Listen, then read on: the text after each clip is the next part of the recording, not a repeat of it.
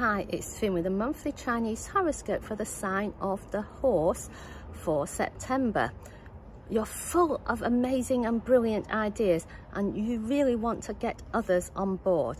Your horse personality can be quite intense when you gallop at full speed, sharing things here, there and everywhere. Ooh, slow down. Maybe others need a little bit of time to think over what you're telling them. When you take a step back and give people time to consider your ideas, they might be a lot more excited because they don't feel you're chasing after them. Have a great September. Um, remember to, to slow down every now and then, and we recommend subscribing and sharing with your friends. Thank you for tuning into Feng Shui Fun.